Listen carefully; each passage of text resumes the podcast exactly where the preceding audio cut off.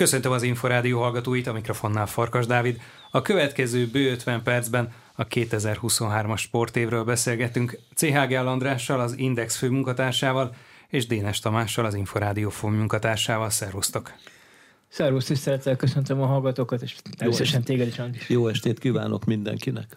Nektek miről szólt, hogyha a magyar sportot tekintjük a 2023-as év? András? Hát nekem feltétlenül a futballválogatottról, Szoboszlai Dominikról, Márko Rossziról, a többieket azért nem kihagyva, de ez egy olyan fantasztikus utazás volt ez az év, 12 meccsből álló veretlenségi sorozatot cipel magával a, a válogatott. Nem is kell ezt cipelni, hát ez, ez nagyon édes teher.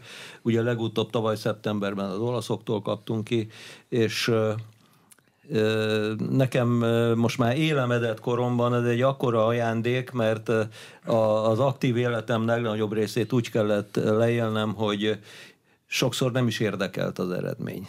Azt nem mondom, hogy a, a magyar válogatott ellen drukkoltam, mert arra soha nem betemednék, de még olyan is volt, hogy nem néztem meg az aktuális válogatott mérkőzést, akár még a, a VB vagy EB selejtezőt sem, de most mindenre krápoltolnak engem a fiúk.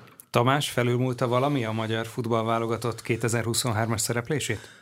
Nyilván nem, de azért egy kettősséget megjelenítenék, mert valóban a, a magyar futballválogatott fantasztikusan teljesített. Hozzáteszem, hogy nem alap nélkül, tehát a 2022-es év az megágyazott már tulajdonképpen annak, hogy egyrészt azért, mert ilyen csoportba tudott kerülni a csapat az elbén, másrészt hát ahogy azok az eredmények, amik 2022-ben születtek, kiemelve a Lipcsei győzelmet a németek ellen, és kiemelve a tényleg felejthetetlen Wolverhamptoni 4 0 az angolok ellen, már ö, sejtették azt, hogy ez egy nagyon erős válogatott, amelyik Európa bármelyik csapat ellen felveti a versenyt. Ugyanakkor én mondanám a magyar sport második felét is, vagy másik felét is, bocsánat, nem második, csak másik felét is, mert egy olimpia előtti évben ö, voltunk.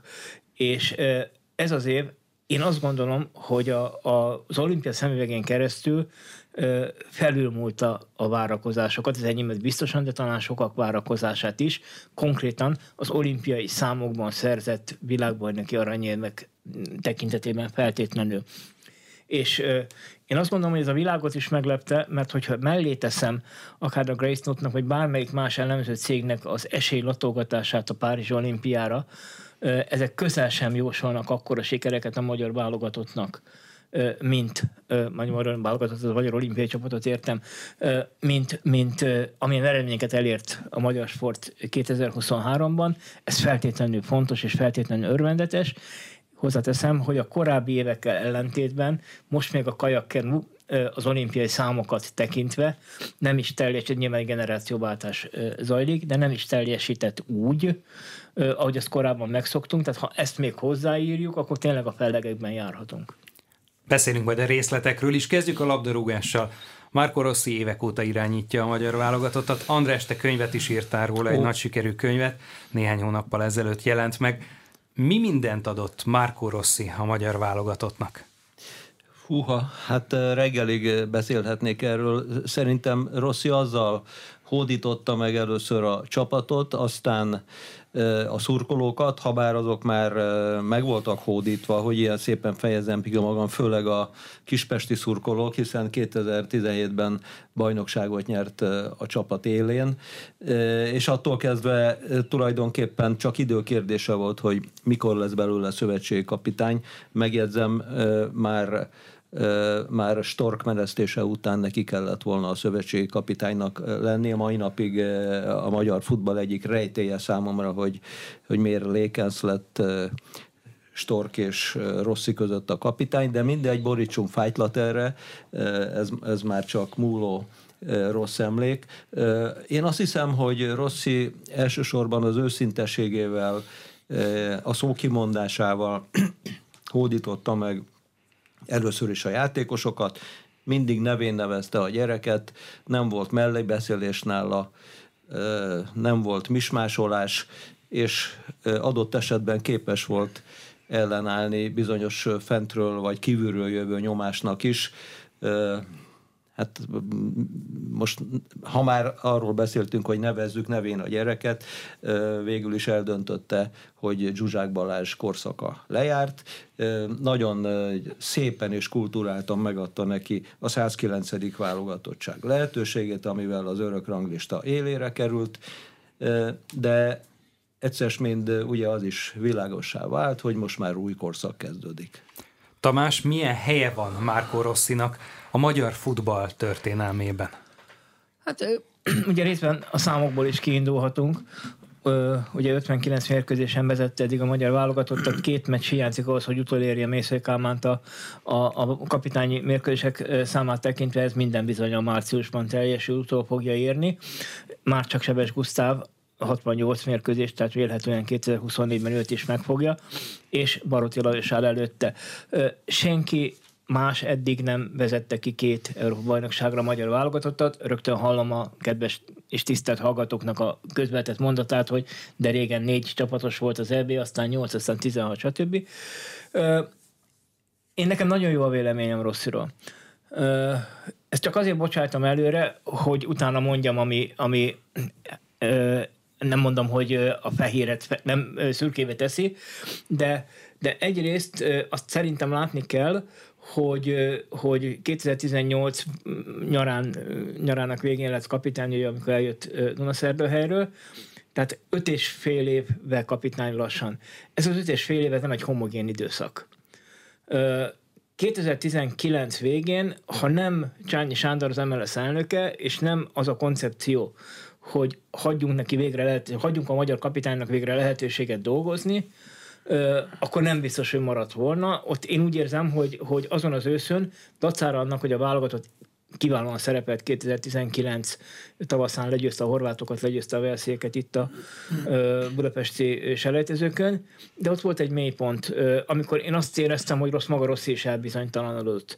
Ugye ez csúcsosodott ki végül a Cardiffi vereségben, de előtte volt még néhány, mondjuk az, hogy kevésbé várt eredmény a, a selejtezők vége felé. És akkor az egyébként a világ minden szempontjából borzalmas Covid, a magyar futball szempontjából egy, egy jó időszaknak bizonyult olyan szempontból, hogy akár Marco Rossi, akár Cosimo Ingosó elképesztően jól kihasználta azt a fél évet, amikor a válogatott nem játszott. Egy filozófiát váltott, amin egyrészt kicsúcsosodott abban, hogy a, a, az addigi védekezési rendszert átforgatták a három védős rendszerre, illetőleg, hogy egyszerűen más típusú játékosokban kezdett el bízni, más, játékosok, más típusú játékosokat keresett, és más típusú játékosokat hívott meg a válogatottba. Addig az első számos szempont nála az volt, hogy ki hogy tud futballozni. Na most ez viszonylag evidens egy szövetségi kapitány esetében, de utána már azokat az embereket kereste, akik fizikailag alkalmasak a nemzetközi futball kihívásaira, akik beilleszthetők ebbe a játékrendszerbe, és ö, szeretem őt idézni, azért mondom, hogy egy szövetségi kapitány, ha egyszer jó hív meg valakit, akkor az lehet véletlen, hogyha a hívásainak a többsége jól sül el, akkor az talán már nem véletlen. Ide kapcsolódnék, bocsánat, és aki ugye valamilyen szempontból a magyar válogatottat bírálná, az megjegyezheti, hogy hát elég sokszor volt szerencséje. Ennyi szerencse lehet véletlen? Nem, nem, nem lehet. Hát például vegyük a szerbeket, amelyik egy jóval magasabbra tagsált válogatott, mint Magyarország. Nem tudom, hogy jelen pillanatban is még előrébb áll le a, a világrangsorban, de amikor elkezdtünk játszani velük, akkor, akkor egyértelműen hát, magasabban hát, állt. Neked, hogyha azt nézed, hogy milyen klubokban játszanak, akkor különösen. Igen, és háromszor megvertük őket. Egy núra és kétszer kettő egyre Persze, lehet azt mondani, hogy a meccsek vége felé feltörte a háló a, a, a védőinknek a hátát, de valahogy megnyertük ezeket a meccseket, és még egy apróságot, ami nem is annyira apróság mondanék Rossi védelmében, ha egyáltalán rászorul, hogy 2018. szeptember 8-án, egy nappal a születésnapja előtt debütált ugye Finnország ellen Tamperében, Pukki emlékezetes góljával egy nóra kikaptunk, de előtte nem volt felkészülési mérkőzés. Rögtön bevágták a mélyvízbe, odadobták az oroszlánok elé az arénában, és a kezdeti bizonytalankodás után szépen megállta a helyét. Tamás, a szerencsefaktor így évtizedes távlatban hogyan értelmezhető a rossz korszakot is figyelembe véve? Hát én hiszek abban, hogy a, a, a szerencse az hosszú távon kiegyenlítődik. Ö, az más kérdés, hogy azért ez a 2023-as ősz, ez mondjuk ö, generálisan a magyar futball szempontjából ö, nem alakult szerencsétlenül. Ö, gondolok a bolgár barátainknak a, a, az, egy, az egyenlő góljára, amire hát az után mondani, hogy e, szóval tényleg nem akarok poénkodni, de a, a 97-es finnek elleni gólt idézte a, a pót vb selejtező. Mennyi gyakorlás kellett? Igen, de szépen becsúsztatta, tehát szó se róla, tehát jól emelkedett, szépen becsúsztatta. Na mindegy, tehát az egy szerencsés volt. Tehát én, én generálisan azt mondom, hogy hát a 90 valanyadik percben szerzek volt, ahol mindig van szerencsefaktor, hogy pont arra ment a labda, de ez hatványozottan szerencsés volt. Szerencsés volt aztán, ugye nyilván a Ferencvárosnak is az a gólja, amely a konferencia ligában a Csukaricski ellen idegenbeli mérkőzésen meghozta a, a tulajdonképpen én azt mondom, hogy a továbbjutási reális jel, ö, reményét.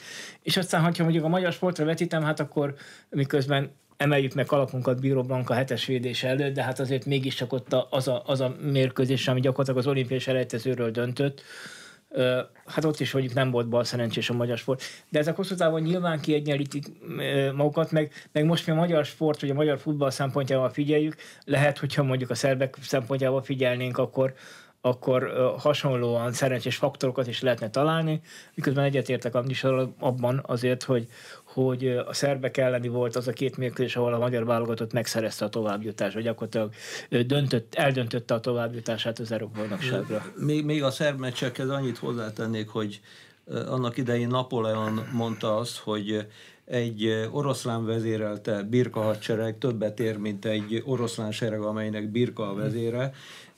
Ezzel nem azt akarom mondani, hogy szoboszlaiék birkák lennének, de hogyha összehasonlítjuk a két szövetségkapitány teljesítményét ezen a, főleg az utóbbi két mérkőzésen, Pixi Stojkovicsét és, és Marco Rossiét, akkor zongorázni se lehetne a különbséget, azt hiszem. Számítottatok rá, hogy Szoboszlai Dominik egyetlen évben ekkorát lép előre a sztárság felé? Tamás? Ugye az mindig kérdés, hogyha egy nagyságrendekkel erősebb bajnokságba előre lépsz, hogy ott te hogyan tudsz beilleszkedni.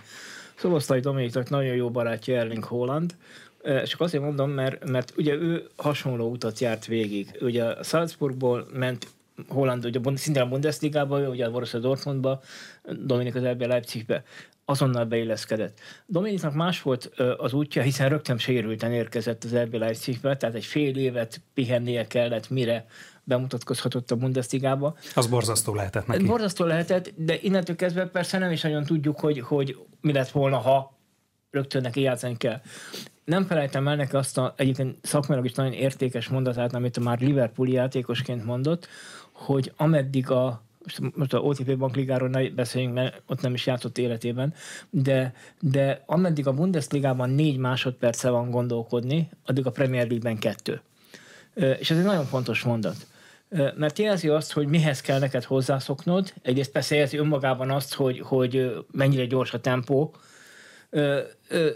egy szó, mint száz, nem gondoltam róla, hogy, hogy ilyen gyorsan beilleszkedik, és nem azért, mert én nem tartom őt ilyen kvalitású játékosnak, sőt, ma már azt mondom, hogy hála a jó Istennek, hogy annak idején, talán három évvel ezelőtt nem sikerült nekem Milánhoz szerződni, hiszen akkor is marha boldogok lettünk volna, hogyha az Ácsi Milánhoz szerződik, egy, egy világklasszisokkal teli na jó, ez talán túlzás, egy régen világklasszisokkal teli, de mindenképpen világhírű klubhoz, és, és az akkor talán akkor még vacilált az RB Leipzig és a, a Salzburg között, vagy talán már az RB, nem, talán még a Salzburg játékosa volt, tehát az egy neki egy nagy ugrás lett volna akkor. És, és ha elment volna a Milánhoz, ki tudja, hogy mi lett volna, az pedig, hogy nekünk voltak azért rossz tapasztalataink a liverpool Lehet, hogy ez is benne volt a mi véleményünkben. Tehát ugye Szegény Kozmát hagyjuk. De most az utóbbi időben is, ugye, ugye az ott játszó magyaroknak nem sikerült igazából a berobbanás. Bogdan Ádám egyébként lényegesen jobb kapus volt a sérülése előtt annál, mint amilyen karriert befutott a Liverpoolnál, sőt utána voltak a Liverpoolnak, hogy nem mondjam Kariusnak a nevét ki, olyan kapusai, akik lényegesen rosszabb kapusok voltak, mint ő és mégsem sikerült neki a Liverpoolban megvetni a, a, a lábát, pedig ő tényleg, tényleg a Liverpooli szintű kapus volt. Na, most ezek a, ezek, a, ezek a rossz emlékek talán az embert elbizonytalanították. Vagy német Krisztián. Hát, hát ugye Gulácsi Péter és német Krisztián is ott volt az első csapat közelében. Gulácsi Péter sokszor volt a kispadon bajnoki mérkőzésen is.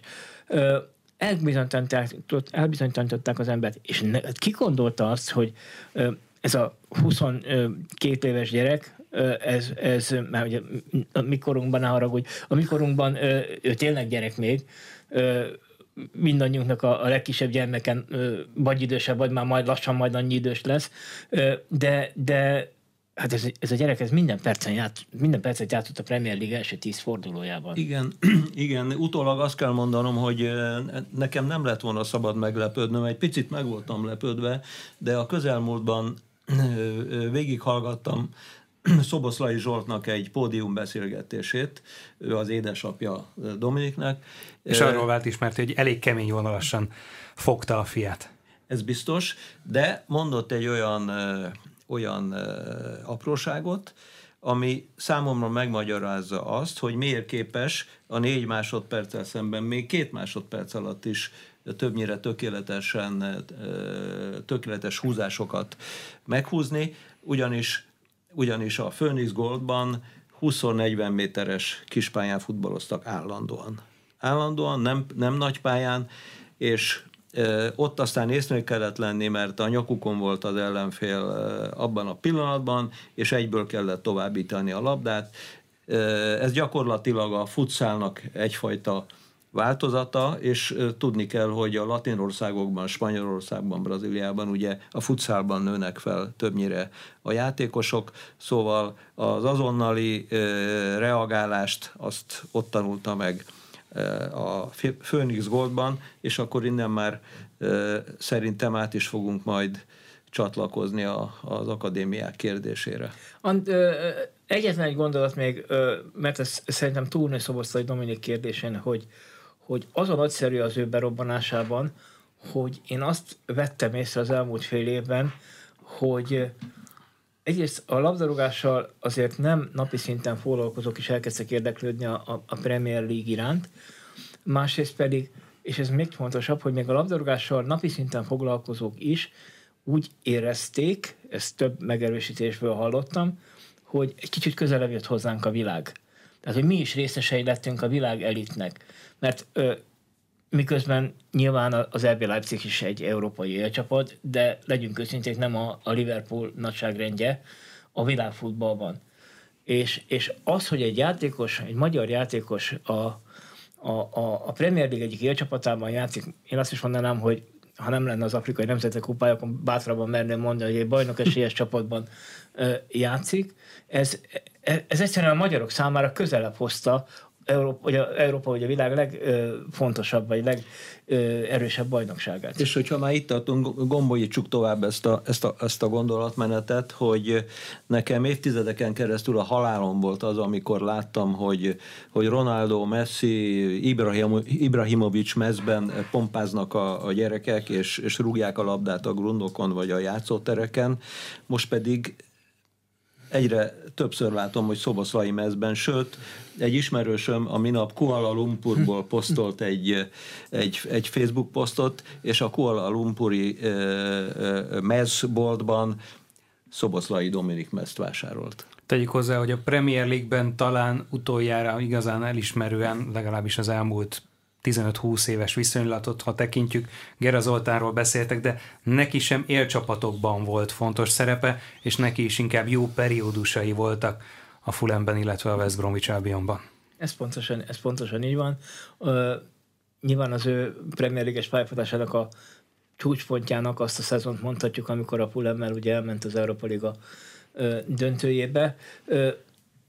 Ez még, ez még ugye a Liverpool vagy Szoboszlai Dominik előtt áll, de, de még azt hadd fűzem nagyon gyorsan hozzá, hogy, hogy egyrészt azt mondtuk, hogy nekünk akkor lesz majd jó válogatottunk, hogyha igazi európai csapatokban is lesz játékosunk, és mindig példáloztunk azzal, hogy igen, hát a szlovákoknak is ott van Hamsik mondjuk, vagy a szlovákoknak is ö, ö, ott van Skriniar, vagy, vagy, vagy bárki, vagy a, vagy hát a csekről nem is beszélve, vagy, a, szerbek, vagy, a, vagy a lengyeleknek Lewandowski, így van, tehát, tehát, tehát hogy igazán top játékosunk ö, van egy európai élcsapatban, és ez 2023 óta megtörtént.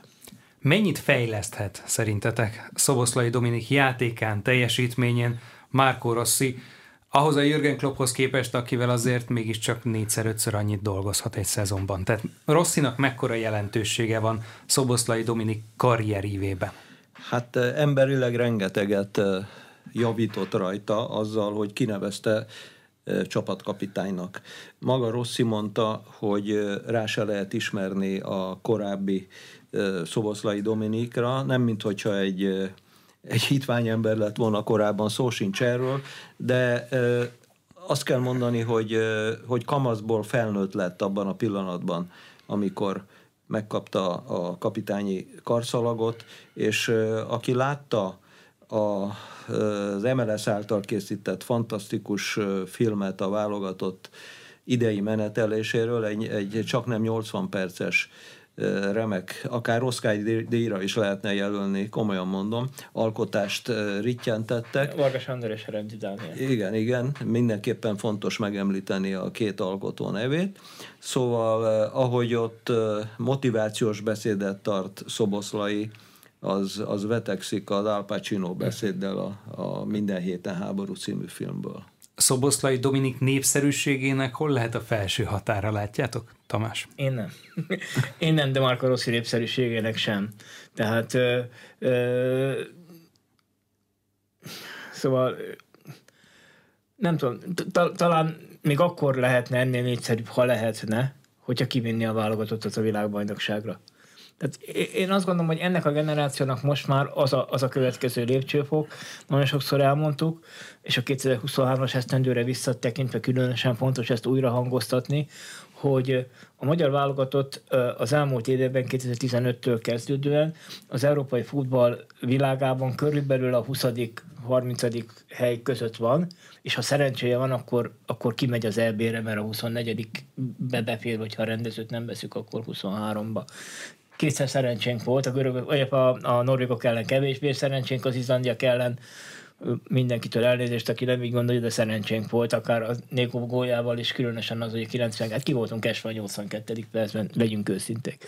Ö, és az a válogatott előrelépett, nagyon sokat előrelépett, részben a lenézett nemzetek ligáján keresztül, mert ez egy nagyon fontos állomása volt a válogatott épülésének, de eljutott odáig 2023-ba, egyébként a jó csoportbeosztásnak is köszönhetően, hogy csoportelső lett a, az EB selejtező csoportban, olyan helyen végzett a selejtező csoportban, ami bármilyen kvalifikációs render, rendszerben a világbajnokságra is kvalifikálna.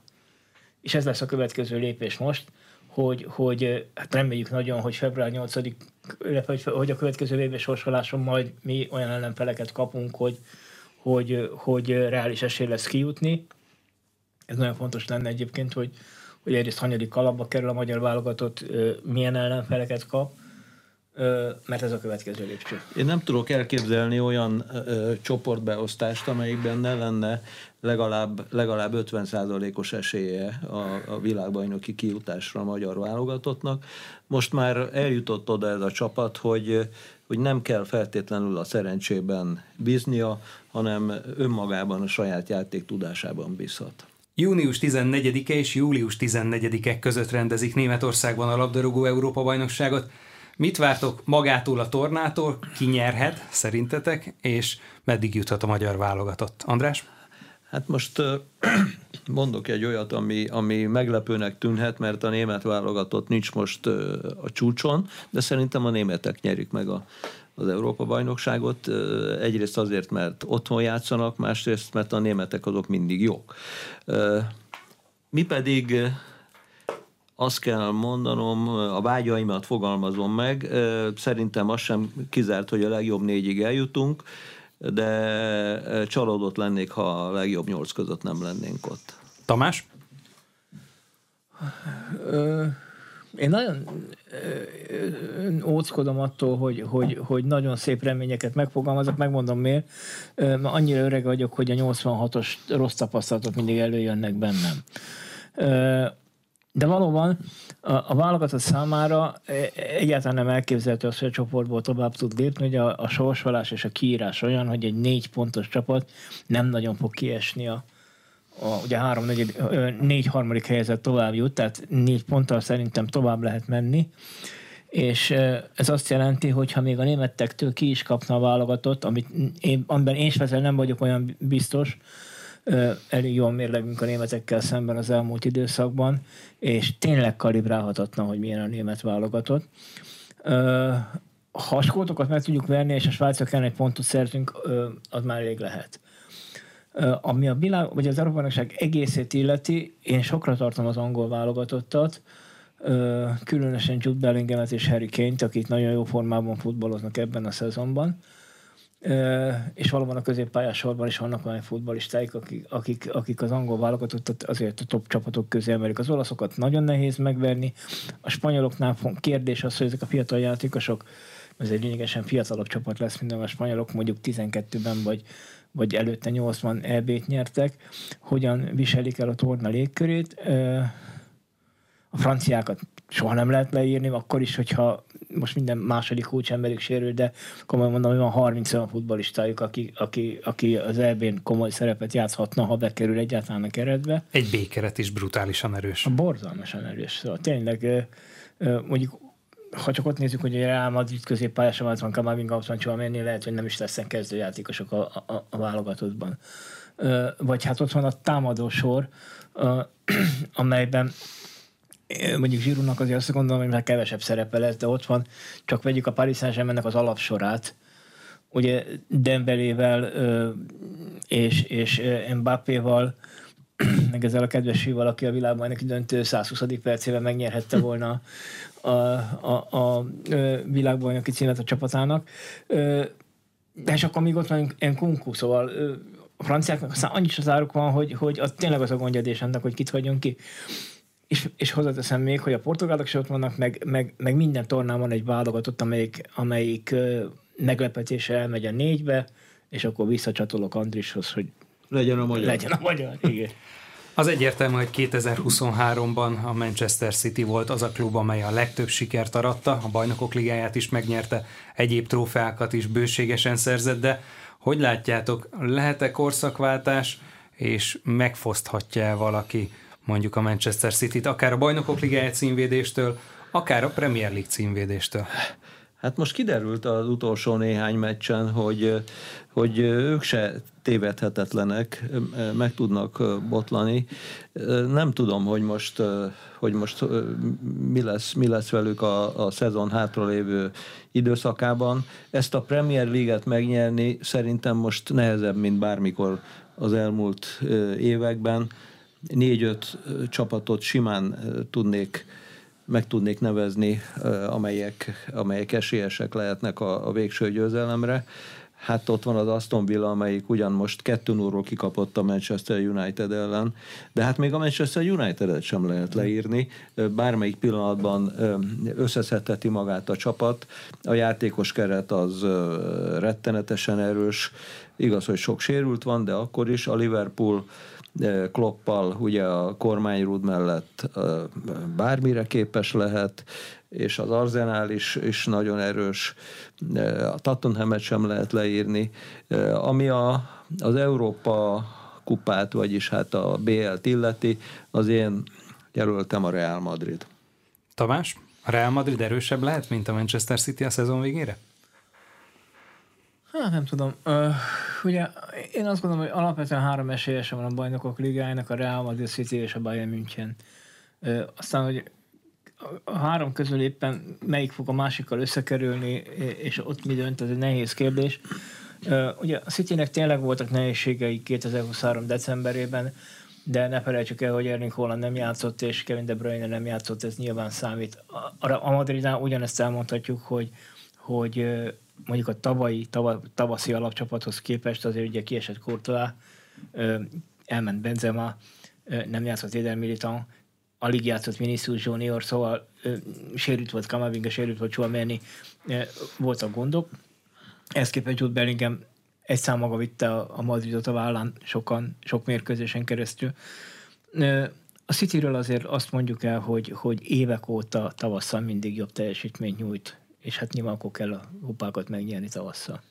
Meglátjuk, hogy hány egészséges játékosa lesz Pep Guardiolának, aki azért az elmúlt években mégiscsak a legjobb edzőnek bizonyult, illetve a legtöbb trófeát nyerte, hogyha a barcelonai korszakát, illetve a Müncheni időszakát is ide vesszük, még akkor is, hogyha az ő megítélése sem teljesen egyöntetű. Igen, hát én, én nagyon nagy Guardiola fan vagyok, és a kedvenc csapatom a Barcelona, bár ugye most Guardiola nem ott edzősködik, de én jelen pillanatban Carlo Ancelotti tartom a világ legjobb klubedzőjének, aztán lehet, hogy válogatott edző is lesz belőle hamarosan Brazíliában. Ő igazi apa figura, párhuzamot vélek felfedezni közte és Rossi között. Ezzel nem azt akarom mondani, hogy Rossi már arra, azokra a magaslatokra emelkedett, ahol Ancelotti járt és jár jelen pillanatban is, de ő egy kicsit olyan, mint hogyha Bellingham még apja lenne, és ugye Rossi, Rossiról az a, az emlékezetes fotó itt van a retinánkon, amikor Schäfert vigasztalja Érdekes Ancelottinak a szerepet tényleg a tekintetben is, meg, meg a Madridnál is. Hát ugye évek óta arról beszélünk a Madridnál, hogy azért Modric meg Kroos most már ki fog menni, a védelemben vannak olyan pillérek, akik, akik hát nem 20 évesek, Benzema is ugye azért már korban volt, és most sikerült a Madridnak egy olyan átikozási politikát folytatni, hogy gyakorlatilag 22-23 éves gyerekeket épített a csapatba, Rodrigo és Vinicius már évek óta ugye ott vannak 15-16 évesen, 16-17 évesen. Valverde, aki szintén ugye fiatal játékos még.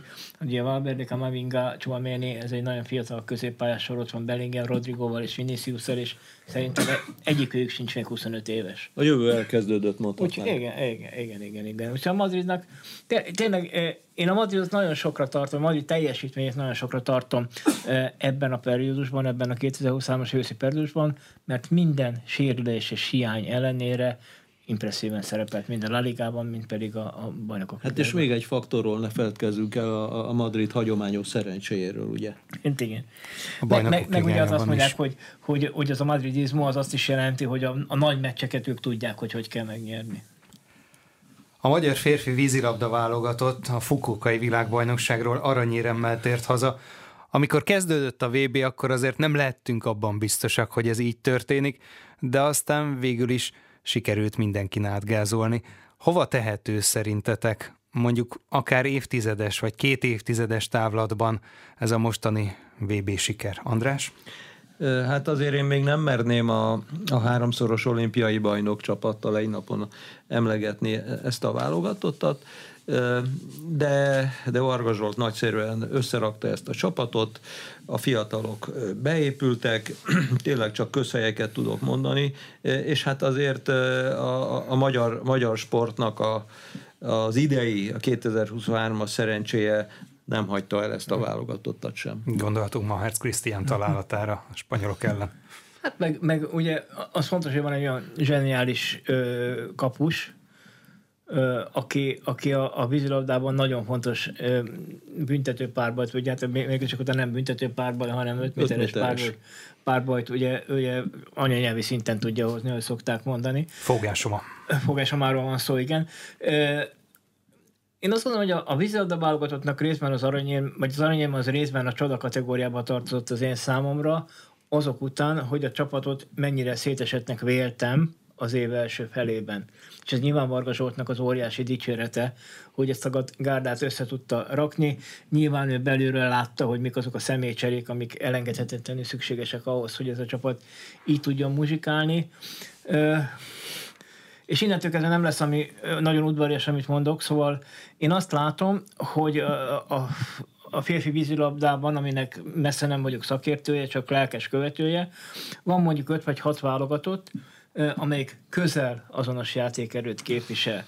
Innentől kezdve neked a, a negyeddöntős mérkőzésen múlik az, hogyha rossz a sorsolásod, akár be sem jutsz az elődöntőbe, és tulajdonképpen egy olyan csapattól kapsz ki, ami nem sokkal jobb nálad, de éppen azon a napon ö, jobb. Ugye, a, a, a, akárhogy is nézzük, de a, az olasz, a spanyol, a görög, a montenegrói, a szerb, a horvát és a magyar. Ez hat olyan válogatott, amelyik minden további nélkül, akár még a győzelemre is ö, esélyes egy nagy tornán. És ebből a hatból kettő nem fog bemenni a, a négyben. Most miközben minden tiszteltem a magyar férfi vízilabda válogatotté, azt nem érzem, hogy annyival megelőzné a, a vezértársakat, hogy egy tuti lenne az, hogy, hogy most tuti, hogy a négyben ha jó a sor. És akkor még ott van az amerikai válogatott is, amelyik hát ugye volt nem volt rossz, sokat fejlődött az elmúlt ö... időszakban, de mennyit számíthat itt ebben az esetben Varga Zsolt. Nagyjából annyit, mint a labdarúgó válogatottban Márko Rossi? Hát a számból vetted ki a szót, mert én azt akartam mondani, hogy nekünk van a legjobb szövetségi kapitányunk. Ez nekem szent meggyőződésem. Varga Zsolt egyszerűen nem tud rosszat húzni. Most például, amikor kijelölte a, a közelgő ebére a, a keretet, Hát kalapot emeltem előtte. Visszahozta Hárait, aki már teljesen eltűntnek látszott. Sérülésekkel és bajlódott. Sérülésekkel bajlódott, és, és kihagyta az igazi nagy, nagy ászokat a csapatból, és a fiataloknak szavazott bizalmat. Ugye az olimpián már ott vagyunk, nyugodtan megteheti, hogy, hogy kipróbálja a közvetlen második vonalat, azt csinálja, amit én is csinálnék a helyében. Februárban pedig majd világbajnokság lesz, és ott, ott lesznek a legnagyobb sztárok. Igen, és hát ugye, hogy 2023-ban a, a, akár a férfi vízilabdát, akár a magyar vízilabdát értékeljük, érdemes azt gondolom, hogy legalább egy mondatot szentelni annak, hogy utánpótlás szinten olyan sikereket ért el a magyar vízilabda, ami szinte példátlan.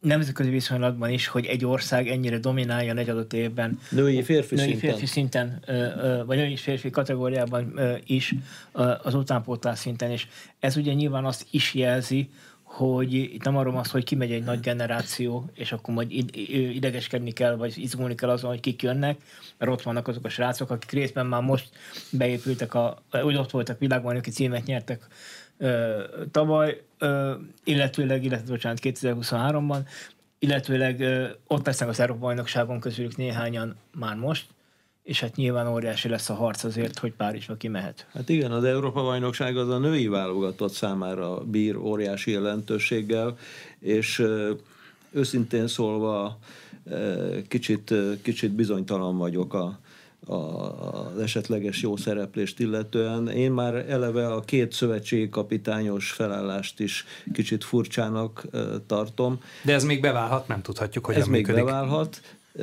ami, ami szintén beválhat, hogy miért úgy állították össze a kapitányok a válogatottat. Ahogy, de e, ezzel együtt furcsának tartom, hogy, hogy legalább három olyan játékos kimaradt, akinek az én megítélésem szerint ott lenne a helye a keretben. Már tudjuk, hogy kik közül kerülnek ki majd a legjobbak az egyes kategóriákban az év sportolója gálán.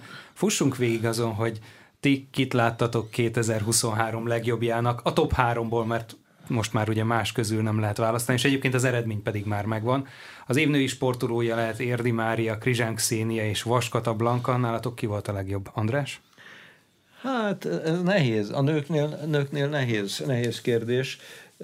Ugye ott van még ez a Spanyolországban élő tékvandós kislány 17 éves fejjel, aki szintén olimpiai sportákban nyert világbajnokságot. A tékvándos Márton Luana. Igen, akinek egyébként ma írtam egy levelet a Facebookon, mert szeretnék vele egy interjút készíteni. Spanyolul írtam Ezt neki. Magyarul írtam, spanyol. spanyolul írtam neki a levelet.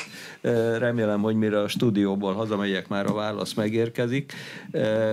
Érdi Máriáról meg, meg egy több mint tíz évvel ezelőtti emlékem van, tartottak egy sajtóértekezletet, azt hiszem 14 vagy 15 éves volt Mária, akit Márinak becéz az édesapja, Érdi Márinak, és akkor hát én aztán nem gondoltam volna, hogy 10 évvel később világbajnok lesz, és az egyik olimpiai esélyesünk, de hála Istennek, hogy így alakult. Ki a legjobb? Fogalmam sincs. Ez, ez pénzfeldobással tudnám csak eldönteni, nem úgy, mint a férfiaknál. Mindjárt arra is rátérünk. Tamás, a hölgyeknél ki volt nálad a legjobb 2023-ban? Azok, akik, akik olimpiai számban világbajnoki aranyérmet szereztek, ebből kettő van, Érdi Mária és Márta Luana. Egy ilyen szavazásnál mindig rendkívül nehéz kérdés, és rendkívül megosztó a téma, hogy mit vesz az újságíró, vagy mit vesz a szavazó figyelembe.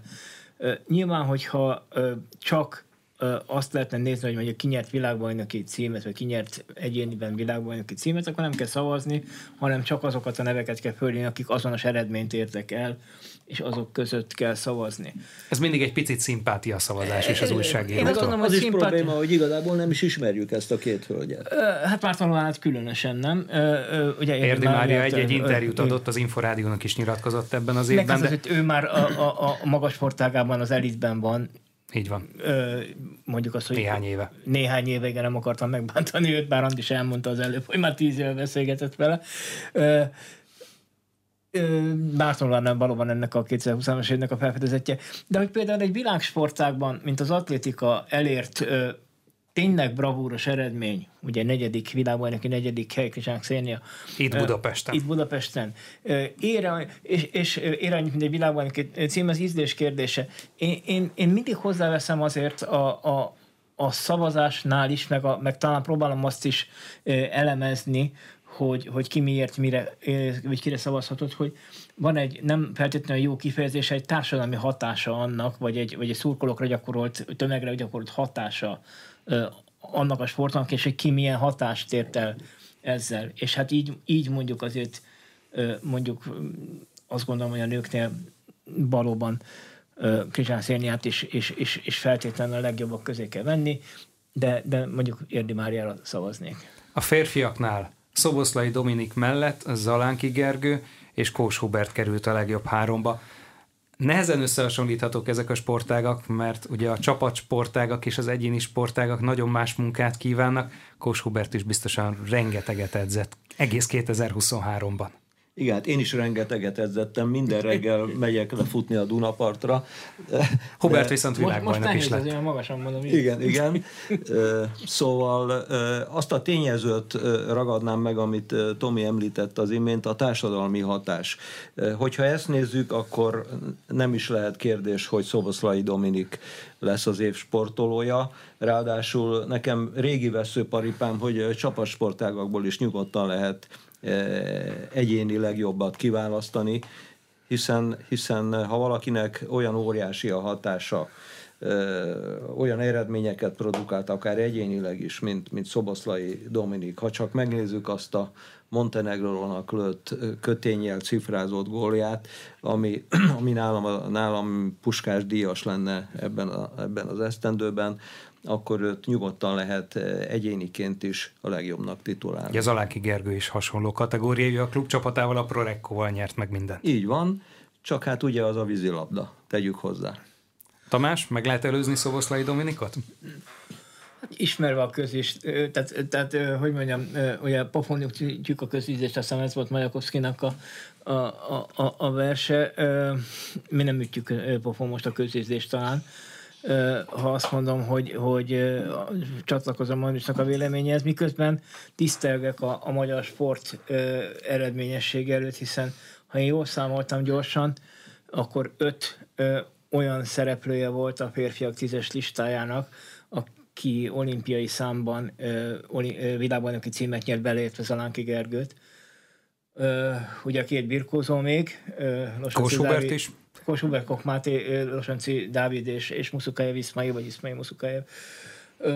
Szóval ez azért jelzi a, a, az erősségét. Tehát nyilván nem titok, hogy én részt vettem a, a, a tízes lista összeállításában is, meg, meg ilyen szempontból azért én képben vagyok, és ez egy nagyon nehéz kérdés. Tehát itt mindig, ha a szavazási eredmények, akkor csak a hármas listákat megnézzük, hát ugye jól látszik, hogy azért a, a, a, a labdarúgás, most szűkítsük ezt most csak a férfiakra, a labdarúgás és a vízilabda az két kitüntetett sportág Magyarországon. Részben azért, mert a vízilabda válogatott idén tényleg, és még ide vehetjük a férfi kardozókat is generálisan és általánosságban, akkor, akkor tulajdonképpen azt is megmondtuk, hogy, hogy melyik a három legnépszerűbb ö, sportág talán Magyarországon, nem tudom, a kézilabdát most ilyen értelemben hova lehet venni. Ö, a futball, a futball egy kicsit persze tudom, hogy, hogy szálka a, a, a többi sportág szemében, vagy a többi sportág üzőinek a szemébe ha a tömeghatást nézzük, akkor, akkor, akkor a futball az, az minden. És, és azt most borítékolhatjuk, hogy lesznek sértődöttek nem csak a sportolók, hanem az újságírók között is. Meglátjuk, a gála minden esetre január 8-án lesz majd az Operaházban, és akkor derül ki, hogy az egyes kategóriákban kinyer. A 2023-as év egyik kellemetlen pontja lehetett, legalábbis, hogyha a címeket megnézzük a különféle hírkereső oldalakon, Milák Kristóf kihagyása. Ő áprilisban remekelt az országos bajnokságon, és aztán gyakorlatilag nem indult többet, és alig-alig látogatott le a medencébe. Szeptemberben volt néhány edzése, illetve a tavasz vége felé azért még volt egy-egy edzőtábor, ahol valamennyi úszómunkát elvégzett, de azt mondhatjuk, hogy nagyjából 8 hónap alatt egy másfél hónapnyi úszó munkánál többet nem, és a konditeremben sem látták őt mindig. Nyáron ez egy tervezett szünet volt, majd az ősz úgy alakult, ahogy hogyan tekintetek erre az ügyre, András? Hát én úgy tekintek erre, hogy most már túl vagyunk ezen a nyolc hónapja tartó rágódáson, tipródáson, nyommogáson. Én most már elengedném ezt az egész milák kérdést. Ha Hozzáteszem, én még mindig nem tartom reménytelennek a szakemberekkel ellentétben, hogy fél év alatt összeszedje magát, ha nem is világcsúcsal, de megnyeri az olimpiát, de ahhoz most már végre el kéne kezdeni komolyan az edzéseket. Nem kéne ezzel most már foglalkozni. Sós Csaba milliószor nyilatkozott, Vladár Sándor milliószor nyilatkozott, fölösleges könyörögni neki. Egyetlen ember van, aki tartja vele úgy, ahogy a kapcsolatot, Gergely István, a Honvéd klubelnöke. Kétszeres olimpiai bajnok vízilabdázó. Igen, egyel többször nyert olimpiát, mint Milák eddig. Szóval Szóval el kell engedni, eh, ahogy, ahogy esik, úgy puffan, nélküle is van magyar sport. Nekem ez a véleményem. Tamás? Én az úszás azon szakmai részéhez, hogy mennyit lehet kihagyni, nem értek, viszont mérhetetlenül tisztán a Sós Csabát, tehát hogyha ő azt mondja, hogy a január 1 -e a, a utolsó utáni dátum, akkor én ezt elfogadom. A Milák ügy az én számomra az kicsit olyan, én nem is emlékszem, hogy erről bárki említést tett volna korábban, ezért lehet, hogy kicsit eretteknek is tűnik, mint Bice-nak a, a tornásznőnek az ügye, aki, aki ugye a, hirtelen kapott egy olyan mentális blokkot, vagy én nem tudom ezt hogy nevezzük, hogy, hogy egyszerűen nem volt képes fölmenni a szerre, Nyilván Milák esetében nem ilyenről van szó, tehát nem fél a víztől, nem tudom én, de, de hát valószínűleg valami ilyen jellegű problémáról van szó. Nyilván süketel mindenki, mert nem tudjuk, hogy, hogy, hogy mi a helyzet. Az én életemnek nem, tehát hogy mondjam, valószínűleg tovább fog menni akkor is, hogyha ő nem úszik soha többet. Nincs vele probléma, csak tiszta vizet kéne önteni a pohárba, hogy ilyen úszás kapcsán ilyen borzalmasan rossz képet hozzak Nyilván van ennek egy financiális része is, hogy azt mondja a régi közmondás, aki nem dolgozik, ne is egyik, hát őnek ez ilyen probléma, hála Istennek nem lesz. De az kérdés, hogy mondjuk ha, ha valaki a munkafeladatait nem látja el, akkor jogosult-e a fizetésére például? Ez nyilván egy kérdés. Én kipróbálnám, hogy, hogy mi lenne, mi történne akkor, ha elzárnánk a pénzcsapot. Meglátjuk, Érdekes. néhány hét múlva többet fogunk talán látni ebben az ügyben. Önök az elmúlt szűk egy órában CH Gál Andrást az Index és Dénes Tamást az Inforádió főmunkatársát hallották. Most megköszöni figyelmüket a műsorvezető Farkas Dávid.